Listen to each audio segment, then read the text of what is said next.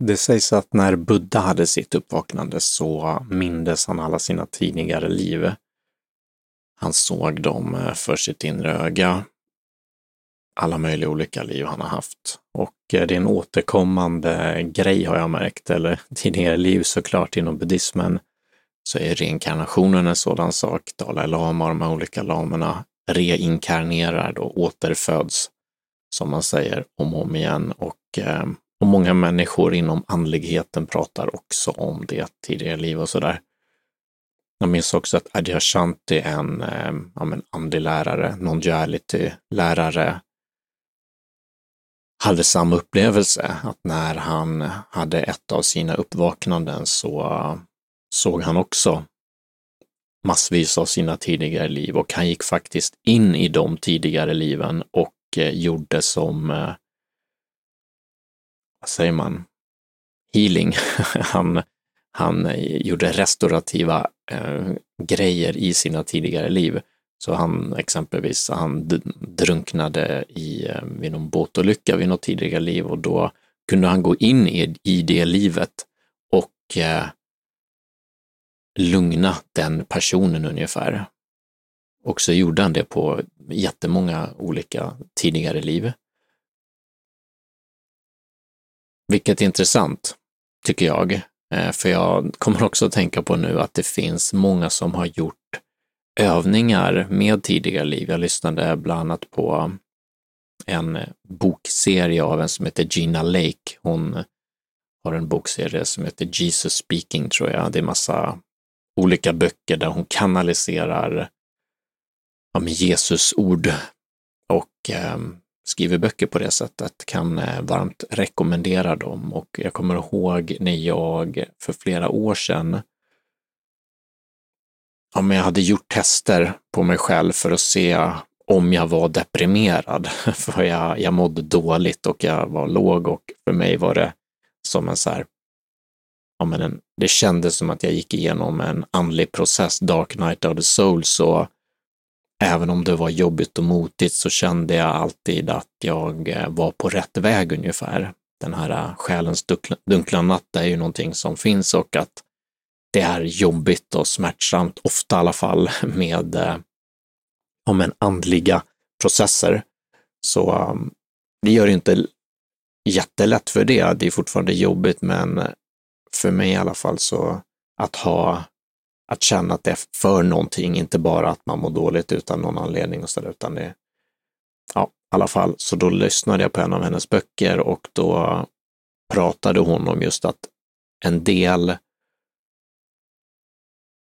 saker som man mår dåligt av i det här livet kommer på grund av, eller har man på grund av saker som hänt i tidigare liv och eh, det finns ju en del studier, en del forskning på det här barn, eh, framförallt som kan prata om tidigare liv, alltså som kan återge händelser, återge eh, situationer, fakta och sådant från en annan persons liv och eh, i vissa fall så verkar det väldigt osannolikt att de skulle kunna ha fått den informationen på något annat sätt. Vilket annars såklart den, eh, ska man säga,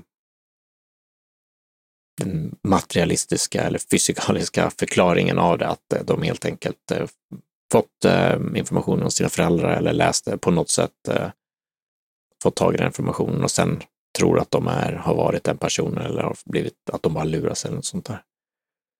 Det finns till och med en del som pratar om att det finns um, människor som har vissa födelsemärken och sånt där som kommer, eller så här, sår ungefär, som kommer från tidigare liv, som har uppstått i, alltså att de är utsatt för någonting i tidigare liv och sen så har de något märke av det i nästa liv. Och så där.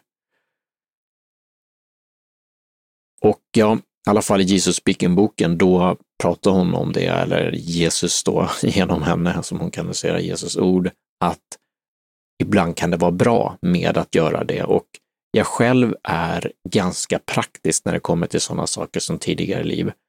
Huruvida det är så att det har, man har levt tidigare liv eller inte spelar egentligen inte så jättestor roll om terapiformen, då, om det är då terapi man gör, alltså som eh, men, eh, regressionsterapi eller liv mellan liv-terapi, sådana som de gör på Michael Newton-institutet och andra ställen där man eh, gör en typ av hypnos för att gå bakåt i tid. Han, Michael Newton var ju en eh, psykoterapeut som gjorde regressioner med folk, inte till tidigare liv utan bara vanligt. Han gick bara bakåt i tid och eh, frågade om så här, ja men så gör man en typ av hypnos, du går ner. Hypnos är egentligen inte så jättespeciellt utan det är ju mer bara försätta någon i ett avslappnat tillstånd. Eh, gå ner från trappa, räkna ner till tio och sådär. Det finns ju en massa hypnosgrejer man kan lyssna på på Youtube och Spotify. Och, ehm, och där då så körde han regrederade människor till så här, ja men när du var 15 år, 10 år, 5 år. Men sen så märkte han att människor började prata om tid innan de hade fötts. De började prata om, och nu är jag här och så då, och, på något helt annat ställe, en helt annan miljö. Eh, och eh, annat kön, allt möjligt sånt. Och då tänkte han att det här blivit fel. Och... Så det var intressant att han kommer från det perspektivet också, från det här, äh, inte ett andligt perspektiv, utan han bara märkte att folk började prata om sånt i, äh, i, i under hypnos. Efter lång tid som jag förstod det och han fick det här att det hände om och om igen, så började han till slut utforska det med deras hjälp och ähm, eller med deras medgivande snarare, äh, alltså patienternas, klienternas medgivande. Och så gick de tillbaka bakåt i tid och inte bara då i an, till andra liv, utan han märkte också att det fanns det här med, som man kallar för liv mellan liv.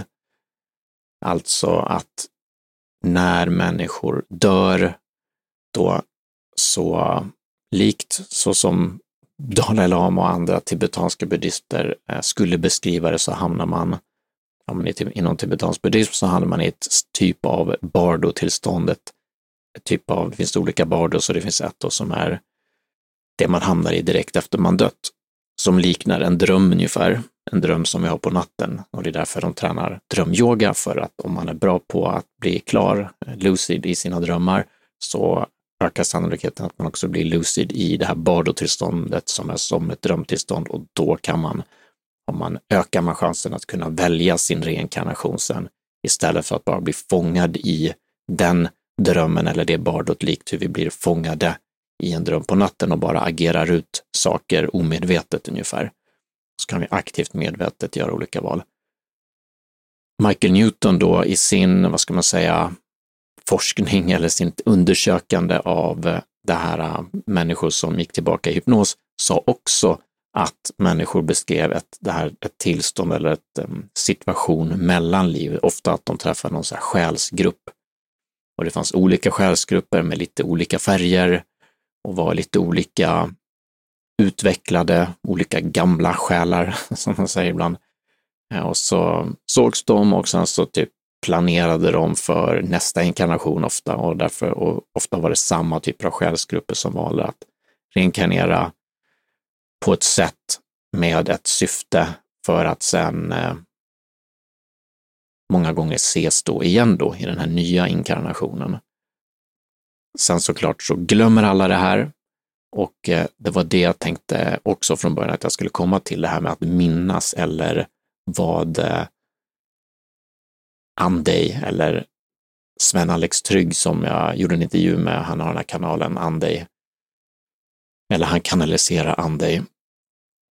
Han gör skillnad på det här hågkomst och att minnas, där minnas är eh, att komma ihåg eh, saker typ i det här livet som jag förstår. Och hågkomst handlar, handlar, handlar mer, om jag inte minns fel nu, eller förstod fel, om ett typ av, en djupare typ av minnen som tidigare liv, att vi kan minnas tidigare liv, likt Buddha mindes sina tidigare liv, likt Adyashanti mindes, mindes sina tidigare liv. Och inte så mycket egentligen är det sant eller inte? Om jag går tillbaka till, eller om vi går tillbaka till det här med psykoterapi, så verkar det som att en hel del människor får hjälp av tidigare livregressioner eller tidigare livhypnos eller liv mellan liv hypnos till och med, eller regressioner, terapi, vad man nu vill kalla det.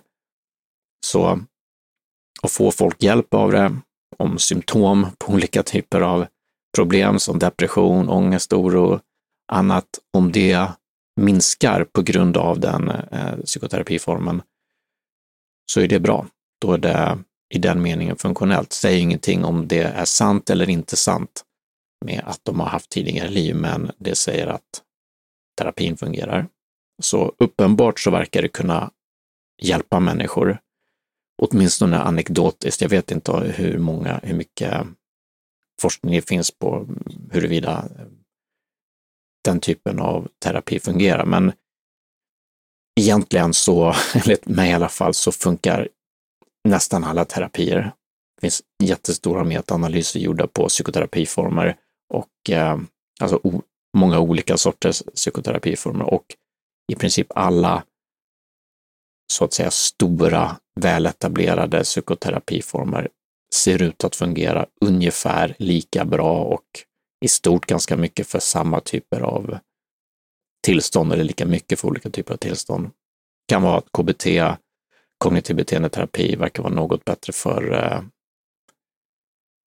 vissa typer av fobier exempelvis, men för många sådana andra saker som depression, allmän ångest eh, och sådant så funkar allt möjligt. Även för trauma verkar det finnas eh, ganska spritt eh, många olika saker som fungerar. I alla fall, anledningen till att det, ser ut på det sättet är att det är bakomliggande variabler, som påverkar utfallet av de här psykoterapiformerna, inte själva psykoterapiformen i sig. Det är därför så många fungerar och eh, vad man då eh, hävdar som orsak till är de här bakomliggande variablerna som tros vara saker som eh, tro på terapiformen, att man har en bra allians med psykoterapeuten.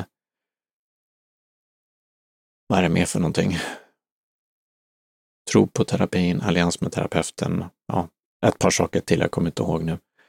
Men de sakerna som vi verkligen tror på det, det är en förutsättning i princip Och eh, tror vi inte på det så, så minskar det väldigt mycket. Det är också viktigt att vi har en bra allians eller relation till terapeuten. Att vi litar på dem. Vi, ja, det hänger ihop med att tro på terapiformen. Och om vi ser de grejerna, de här allmänna sakerna som är det som ligger till grund för väldigt mycket av utfallet, så ser jag att det kan återfinnas i alla typer av psykoterapiformer. Så också i regressions, eller vad heter det, eh, liv mellan liv eh, regressioner eller tidigare liv terapi. Så, tillbaka till att minnas. Att minnas eh, tidigare liv är ju någonting som jag själv i alla fall tyckt varit så här intressant. Det vore ju kul att se eller att veta. Och eh, jag har dock inte haft speciellt mycket erfarenheter av det. Jag har lite.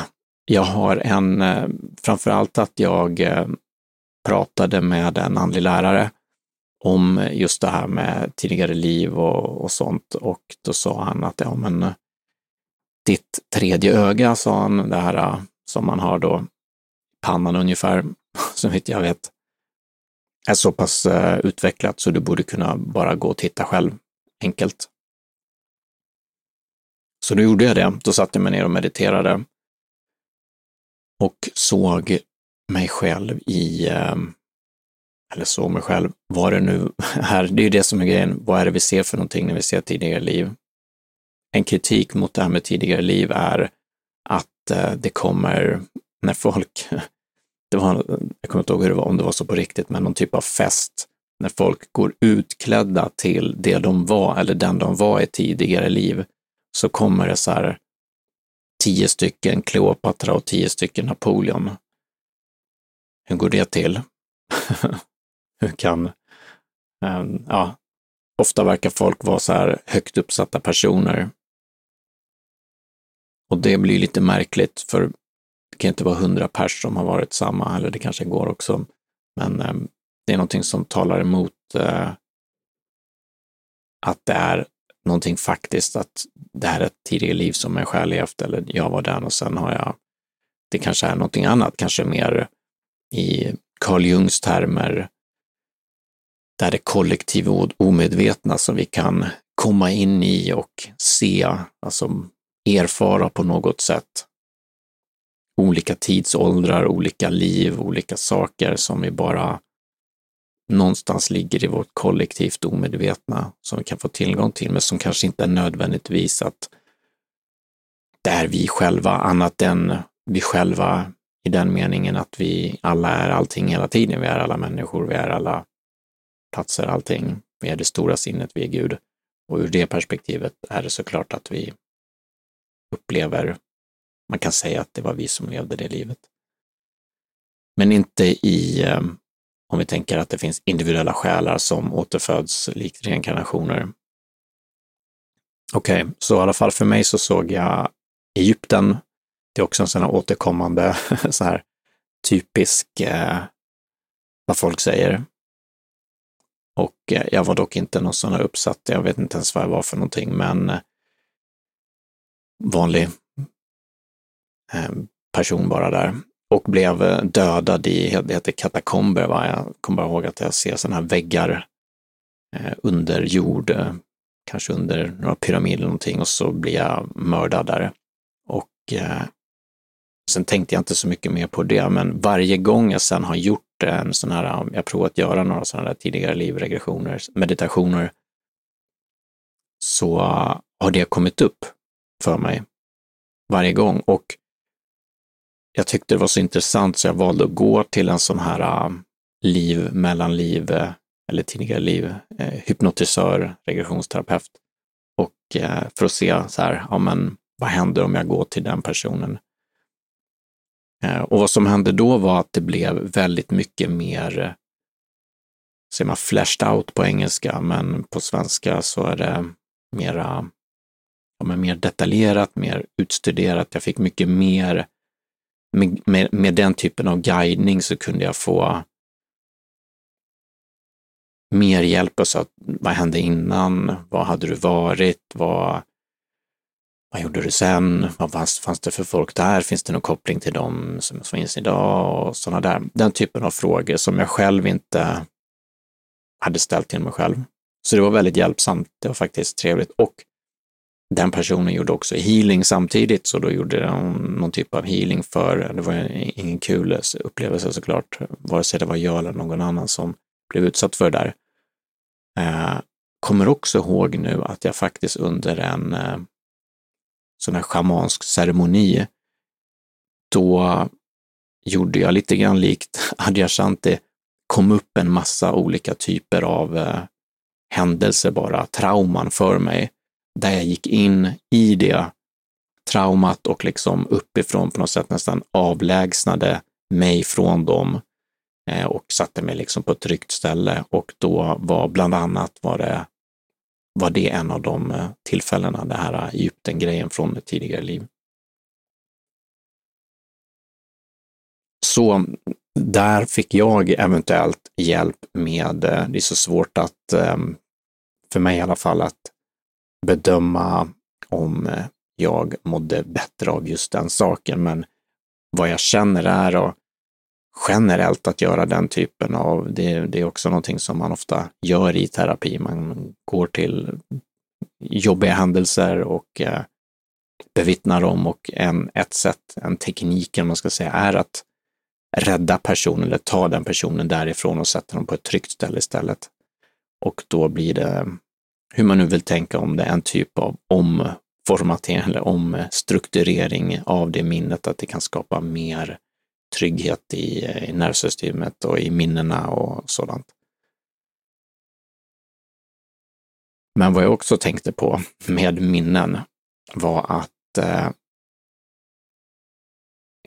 det här med ihågkomst, olika typer av praktiker, olika typer av eh, saker vi kan göra handlar ju om att minnas, minnas oss själva. Den här äh, koanen eller frågan Vem är jag?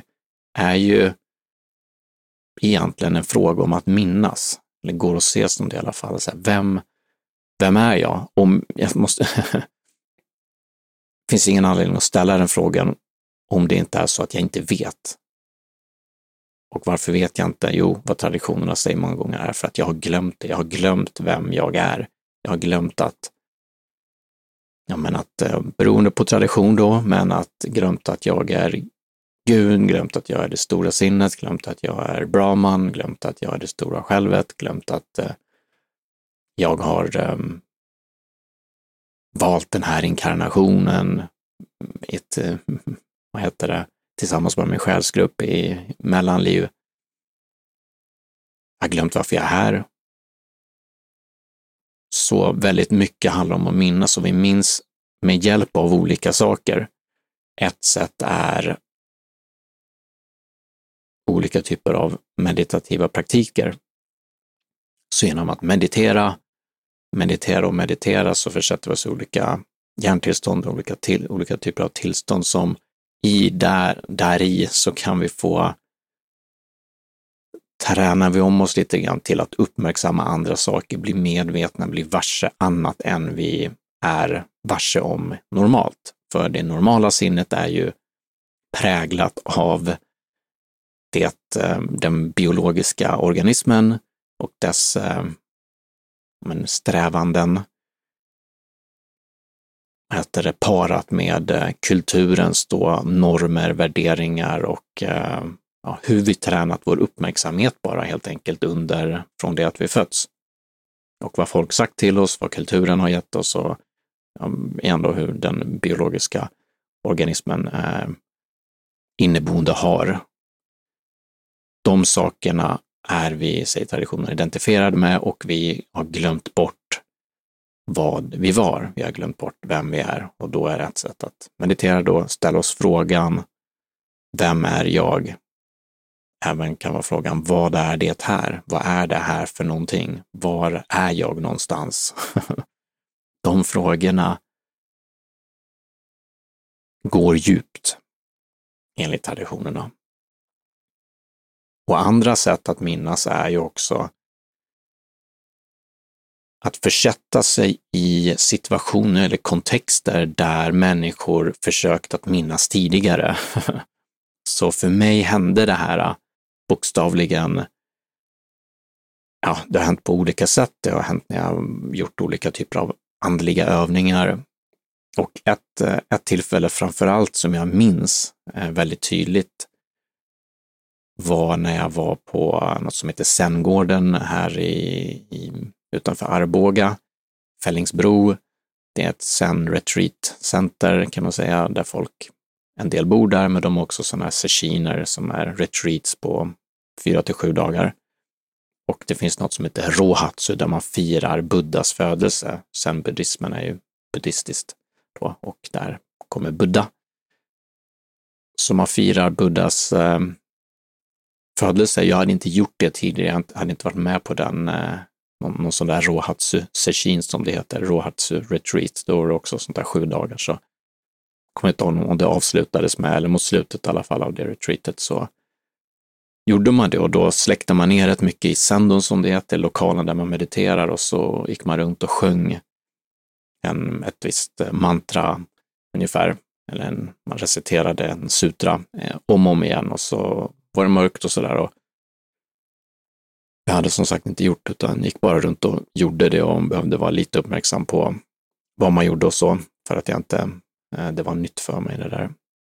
Men vad som hände under det var att helt plötsligt så går jag där bara och reciterar det här, sjunger det här eh, sutran, mantrat eller vad man ska säga, så, så märker jag att min kropp börjar eh, skaka den börjar kännas obehagligt och det är som att på en eh, cellnivå nästan, eller biologisk nivå, så det är inte att Det, det var han Andej, Sven-Alex Trygg, skulle kalla för ett eh, tillfälle av hågkomst och inte att jag mindes någonting från det här livet, utan det var som att min kropp mindes någonting. Det var som att min kropp mindes att jag har gjort det här förr. Jag har varit med om det här, exakt den här eh, situationen eller händelsen många, många gånger. Det var så det kändes i, eh, i kroppen just. Och det, det här med kroppen tycker jag är intressant också, för om man vill ha en eh, icke-naturlig, icke-paranormal, eh, icke-andlig förklaring på det fenomenet att hur kan det komma sig att min kropp minns det här Rohatsu-firandet och Buddhas födelse? Hur, hur, kan, det gå, hur kan det gå till?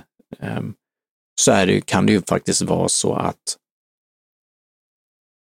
att ja, men igen då, cellerna eller DNA, eller den biologiska kroppen, på ett typ av epigenetiskt sätt har eh, människor bakåt i min historia eller bakåt i mitt släktträd gjort det här. Eh, så människor som är biologisk eh, släkt med mig har gjort det här firandet och det har påverkat dem starkt och det har skapat som minnen i deras, eh, på ett positivt sätt, i deras biologiska eh, kroppar. Det, vi vet ju att, eh, ja, som i musstudier så har man kunnat tagit eh, möss och gett dem att man kör en, eh, en lukt av en ros exempelvis och så ger man dem, inte så trevligt, men elstötar. Och eh, vad man ser är att deras avkomma sen, om de får känna den här lukten av rosen som är ett eh, positivt stimuli i vanliga fall, i alla fall inte negativt, jag vet inte om de bryr sig om doften av rosor, men säg att det är ett, åtminstone neutralt stimuli, så får deras avkomma också en stark negativ reaktion på den blomdoften, även fast de inte har några, de inte erfarit det någon gång. Det har de aldrig blivit, fått några elchocker, den här, men det, utan det var deras föräldrar som fick det. Samma sak med andra hemska grejer som andra världskriget och sånt där, så ser man hur det påverkat att trauma eh, går genom generationer. Och det är inte bara på en så kulturell eller kollektiv nivå, utan det är även rent biologiskt. Så i teorin så istället för ett negativ påverkan då med som en möss och elstötar då, så på ett positivt sätt att ha fått en typ av, eh, ja men någon typ av andligt uppvaknande eller någon typ av härlig, tillfredsställande upplevelse kanske människor bakåt i tid har fått som sen gör att eh, deras avkomma också kan reagera på det sättet när de hamnar i samma miljö. Det är ett sätt att se på i alla fall. I alla fall så mindes jag det, eller min kropp mindes, kändes det som, för jag har ju själv inga, det var, jag hade inga, och fick inga och har inga visuella minnen ifrån det, utan men det var så häftigt hur det påverkade mig och min kropp, det var som att min kropp var, vad säger man, det var så ty- en så stark reaktion och som var så tydligt icke-kognitiv för att jag förstod nästan inte ens vad som hände, men jag började, det kom, började, kom tårar i ögonen och det bara kändes som, för mig kändes det som att alla sjöng för mig. Inte på, det kan låta narcissistiskt när, när att vi gick runt och alla sjöng för mig, men jag tänker mer som det eh, stora självet eller stora jag, eller det som vi alla är där. Men jag är ju det och det kändes på något sätt, det blev, helt, det blev vackert hur folk gick och sjöng för citattecken mig eller mig då.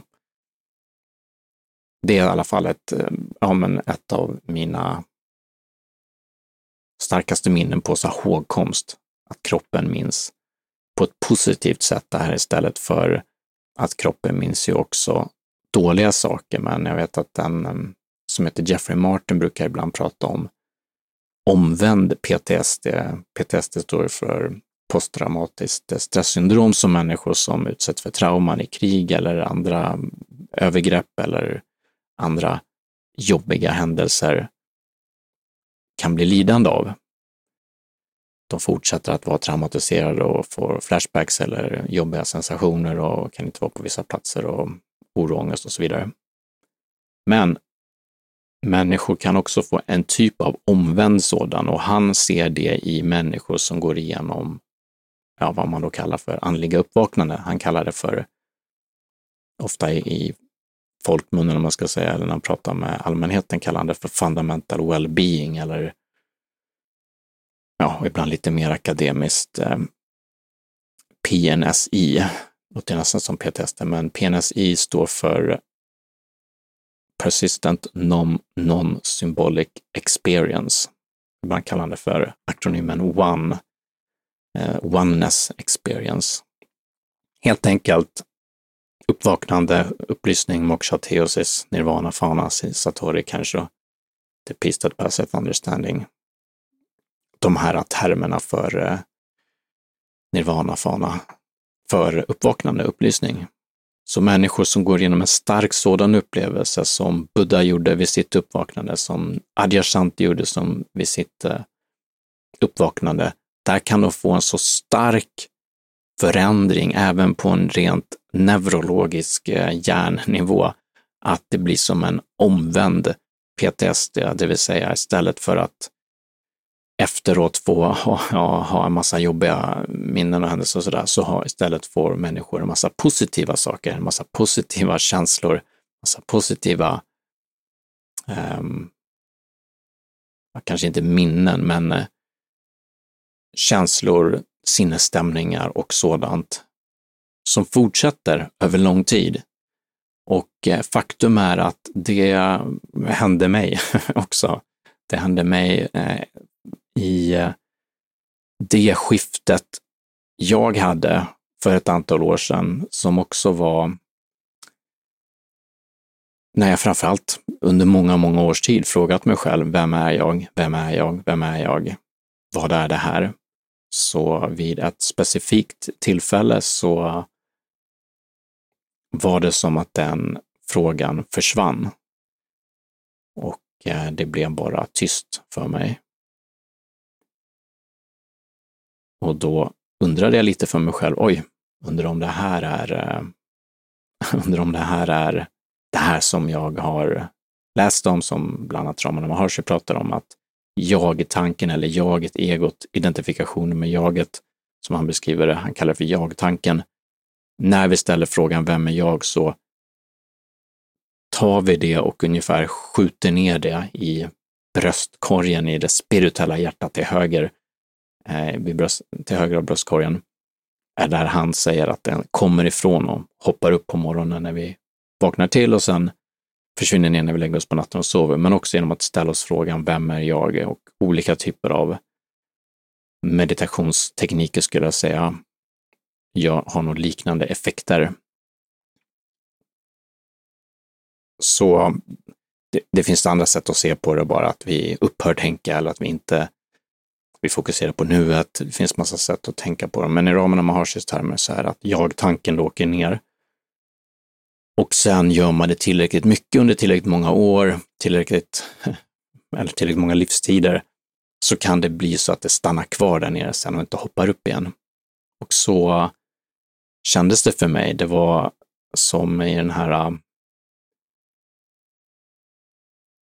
ja, jag kommer inte ihåg vad den heter nu, äh, men äh, Not with a bang but with a whimper.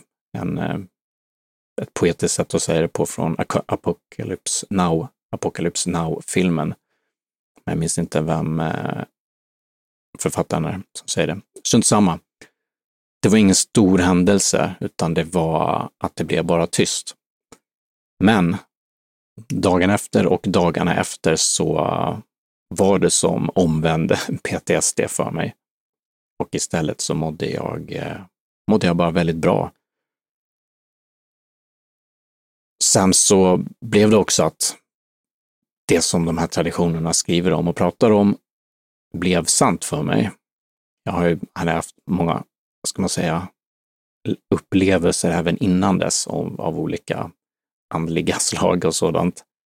Men eh, som påverkat mig och varit väldigt eh, bra på olika sätt. Men det här, eh, vad ska man säga, det skiftet jag själv sökt eller inte visste exakt vad det var, men jag kände hela tiden att det här är inte riktigt Även om jag upplevt massa bra saker och gått igenom massa grejer så är det inte det här. Men efter det här så, ja, det var som att det försvann. Frågan försvann. Frågan försvann. Det spirituella, spirituella söka, eh, sökandet försvann och jag kände mig helt enkelt att jag var hemma. Och jag gjorde de här skattningarna ett litet tag efter igen som jag hade gjort ett tag innan de här depressionsskattningen och eh, ja, men mycket riktigt där också så var, var det borta även där på de objektiva skattningarna, även om jag kände det själv också. Och så har det varit sedan dess, för rätt många år tillbaka nu. Så det är också en typ av hågkomst, för då i och med det så kände jag, nu är jag hemma. Jag eh, har hittat hem. Egentligen inte så mycket att tänka eller säga om det. Svårt att beskriva det, skulle jag säga i alla fall. Men att vara hemma, så komma ihåg hemmet igen. Jag åter... Eh, jag fick en hågkomst av hemmet. Jaget, det stora självet, det som man beskriver på olika sätt, det som jag sökt efter i så många år och eh, kände att... Eller känner, som sagt, det är eh, så hela tiden nu. Så på det sättet som det skiftade över till för ett antal år sedan. Den typen av hågkomst. Annars är det ju många gånger att det blir att vad heter det? Jag hade det ett tag och sen försvann det. Man har det ett tag och sen försvinner det. Glimtar, eller man ska säga, av sitt, som man i zen-traditionen kallar för sitt sanna själv, eller sitt sanna jag. Ja, det var det för idag. Tack!